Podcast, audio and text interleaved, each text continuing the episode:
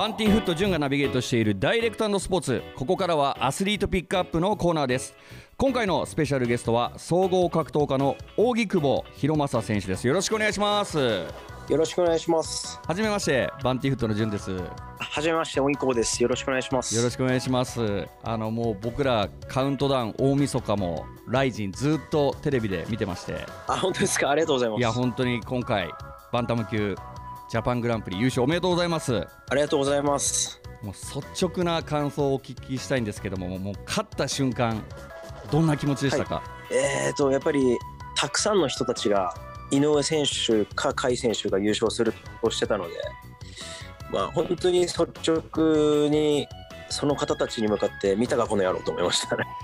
いやでも本当に僕あの格闘技が大好きでその RIZIN はい CONFESSIONS とか、い、ろいろその YouTube とかもチェックさせていただいてるんですけど、もう本当大半の方が、はその井上選手朝倉海選手っていうところで、はい。僕ももうなんとか扇久保選手行ってくれないかなっていう気持ちでずっと見ててですね 本当ですか？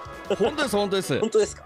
あの正直な気持ちを言わせていただくと僕はい。井上直樹選手には絶対勝つと思ってましたあ、本当ですか？はい嬉しいですね。ただ決勝はかなりそのなんていうんですか井上直樹選手との接戦でやっぱ1日2試合で、まあ、怪我とかもあったりとかするのかなと思ってた部分があって、まあ、朝倉海選手もはいその滝沢選手に結構早い段階で勝つんじゃないかなっていうふうに自分の中でも思ってたんで決勝はかなり厳しい戦いになるんじゃないかなっていう僕はもう本当素人ながら予想させていただいててはい。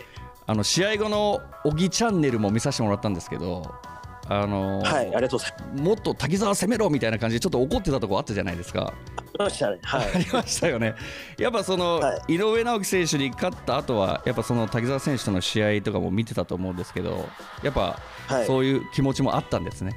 めちゃくちゃありました結構うん本当に先ほど言われた通り結構消耗してたので僕ははい。井上戦で、映像見てなかったので朝倉選手の。はい。試合あの滝沢の。でまあ控え室でちょっと見たら全然こうなんて言えばいいんですかね。アウトお互いアウトボクシングでこうあんまりこう接触してないようにその時は見えて。はい。これでもう滝沢何言ってたよって一人で切れてました いやでもそうですよね。もう本当 扇久保選手と はいその井上選手の試合はもう本当接戦というか。もう最初からもうどういう作戦、どういうイメージで試合運んでいこうと思ってたんですか、井上選手戦は。井上戦はでも本当に戦った通りというかあの前半はすごい飛ばしてくるって予想してたので、うんで、まあ、あまりスタミナがないのかなというふうに分析してたのでだからもう本当戦った通りの戦略を立ててましうん。ただから本当その通りの試合になったかな。その井上選手、まあ、優勝候補と言われててですねその戦ってみての率直な感想はいかがですか、井上選手の。そうですね。でも1ラウンドはかなり攻め込まれたのであやはりこう強いなと思いましたね、まあでもこの井上選手3ラウンド戦い切ってですね判定だったらもう勝ったっていうふうに思ってたんですか、3ラウンドが終わった時は。あ勝ったと思いました、はい、ん。でも1ラウンド目結構殴られたのでもしかしたらまた判定割れるのかなという気持ちもどこかにはありました。いやこの3ラウンドで判定で勝ってそしてその後に決勝を控えてたと思うんですけども、はい。この決勝の相手、は朝倉海選手っていうのは2020年8月のライジンバンタム級王座決定戦で、まあ、一度戦っている相手ということで、まあ、その時に、はい。あの KO 負けをされてると思うんですけどもこの一度戦った相手ともう一回やるっていうのはそのメンタル的にはどんな気持ちだったんですか？そうですね、あのまあ、常日頃から朝倉海選手には絶対にリベンジしたいっていうふうに思って過ごしてきてたんですけど、その大晦日の日に限っては、もう僕もボロボロだったので、なんで今日なんだよっていうふうに思ってましたね。もっと万全な状態でやりたいなっていうそうですよねに、その時は、はい、思いました。いやでもやっぱりその怪我なども僕たちが分からない怪我とかその体力の消耗とかあったと思うんですけどもこの朝倉海選手と戦ってみてその1度目戦った時とそのこの前の大晦日戦った時何か変わってた部分とかありましたか？朝倉海選手は。そうですね、1回目やった時はすごい自信満々に見えたんですけど、2回目の時は少し表情が弱気というか、うん。そういうふうに僕は少し見えました。えー。その朝倉海選手の打撃に対する怖さとかっていうのはなかったんですか、い。やめちゃくちゃありました。あの本当にそれこそ準決勝でパウンド打たれて頭も少しちょっと痛かったうので、んで朝倉選手のあのパンチ力がどれぐらいか僕は知ってるのではい。本当に強烈なパンチを持ってる選手なので、うん。まあ、この状態でまたあの硬いパンチを受けるのかと思って 結構あのすごい憂鬱でした。朝倉海選手のパンチって硬いんですね。めちゃくちゃ硬いです。本当に、まあ、僕たくさんの選手と戦ってきたんですけどパンチ一発の破壊力で言えばあのい朝倉海選手が一番強いです。うん。もうそれは本当にチャンピオン決定戦の時にもうはい。直接受けたっていうところで一番そういうふうに感じたんですね。はいそうですね。本当びっくりするぐらいのパンチ力を持ってるので、うん。でも逆にそれを受けてたので良かったのかなと思いますうん。ねどれぐらいのパンチ力が分かってるので、はい。なるほど。じゃあまあ耐えようというその体が勝手に反応したりとかそういう部分もあったりとかするんですね。そうですうね、ん。あの大晦日の決勝戦僕が見させてもらったのはもう本当打撃を封じてというかもう本当扇久保選手のそのファイトスタイルというかその塩漬けというんですかはい。片足タックルからの寝かせるっていうところでもうこれはもうはい。当初からそういう作戦を練ってたんですか、そうですね、まあ、打撃だけの勝負はせずに、まあ、タックルも入れながら、その中でタックルのフェイントを入れてのパンチとかが入ると思ってたので、ん総合格闘技なので、すべて使って戦おうと思ってました。うんやっぱりこの優勝の陰で鶴谷代表の存在もやっぱ大きかったんじゃないですか？いや、めちゃくちゃ大きいですね、まあ、特に一昨年、負けた時に朝倉選手に、本当に一番誰よりも落ち込んでたのは鶴谷さんだったんですよ。本当に失望させてしまったというかそういう気持ちが大きかったのでいやもう本当にここで勝って鶴谷さんを安心させたいという気持ちがすごく強かったです。あの勝った後も一番喜んでくれてたのは鶴谷さんでした。はい。いやもうその師弟関係というか、はい。もう親子なんじゃないかなぐらい近い存在に見えるんですよね。ああそうです。血がつながってないですけど、うん。もう本当に親父のような存在。うん。あの以前インタビューさせてもらった岡田選手もですねその鶴谷代表のことを親父というふうに呼んでまして、扇久保選手が一度朝倉海選手に負けた後、まあライジンのそのジャパングランプリで岡田選手もその参戦するっていうのが決まった時に朝倉海の球を取ってこいっていうふうに言われましたっていうふうに 岡田さんも言ってたんですよね。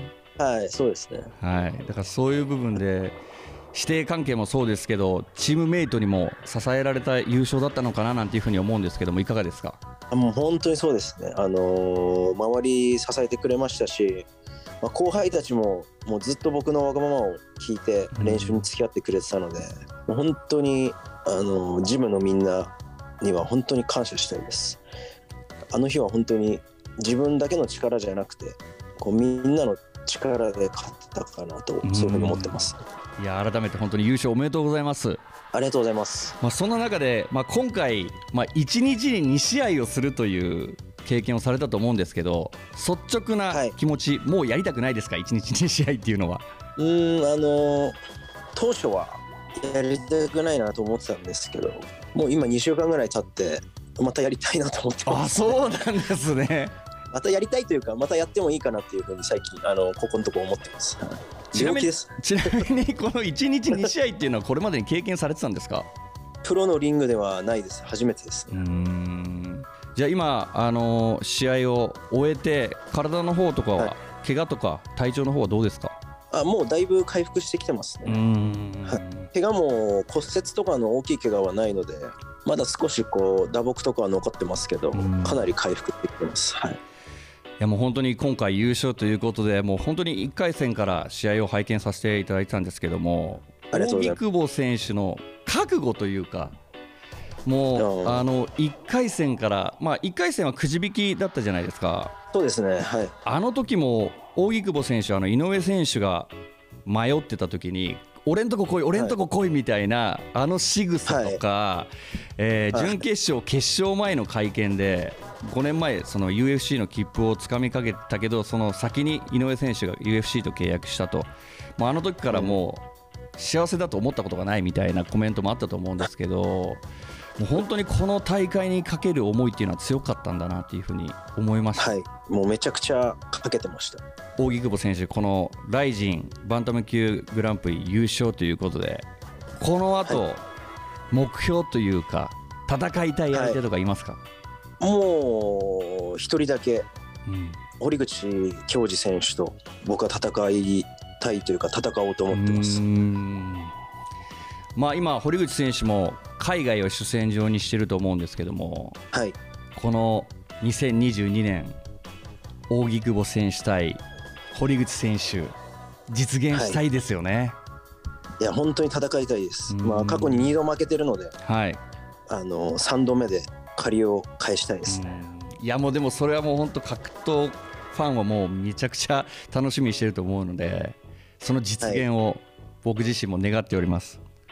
はい頑張ります。はい、そしてあの最後ですけども、はい。優勝もそうなんですが、えープロポーズの成功おめでとうございます。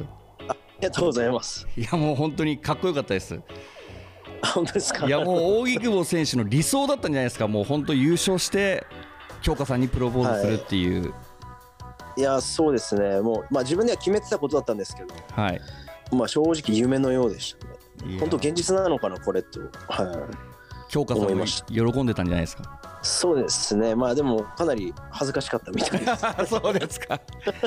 いやでも本当にその扇久保選手をその RIZIN CONFESSIONS から見てるんでいろいろあったじゃないですか。あの CONFESSIONS を見て思ってたのでその流れもなんかすごいドラマというかストーリーだななんていうふうに思ってあの大晦日 RIZIN 見させてもらいました本当に。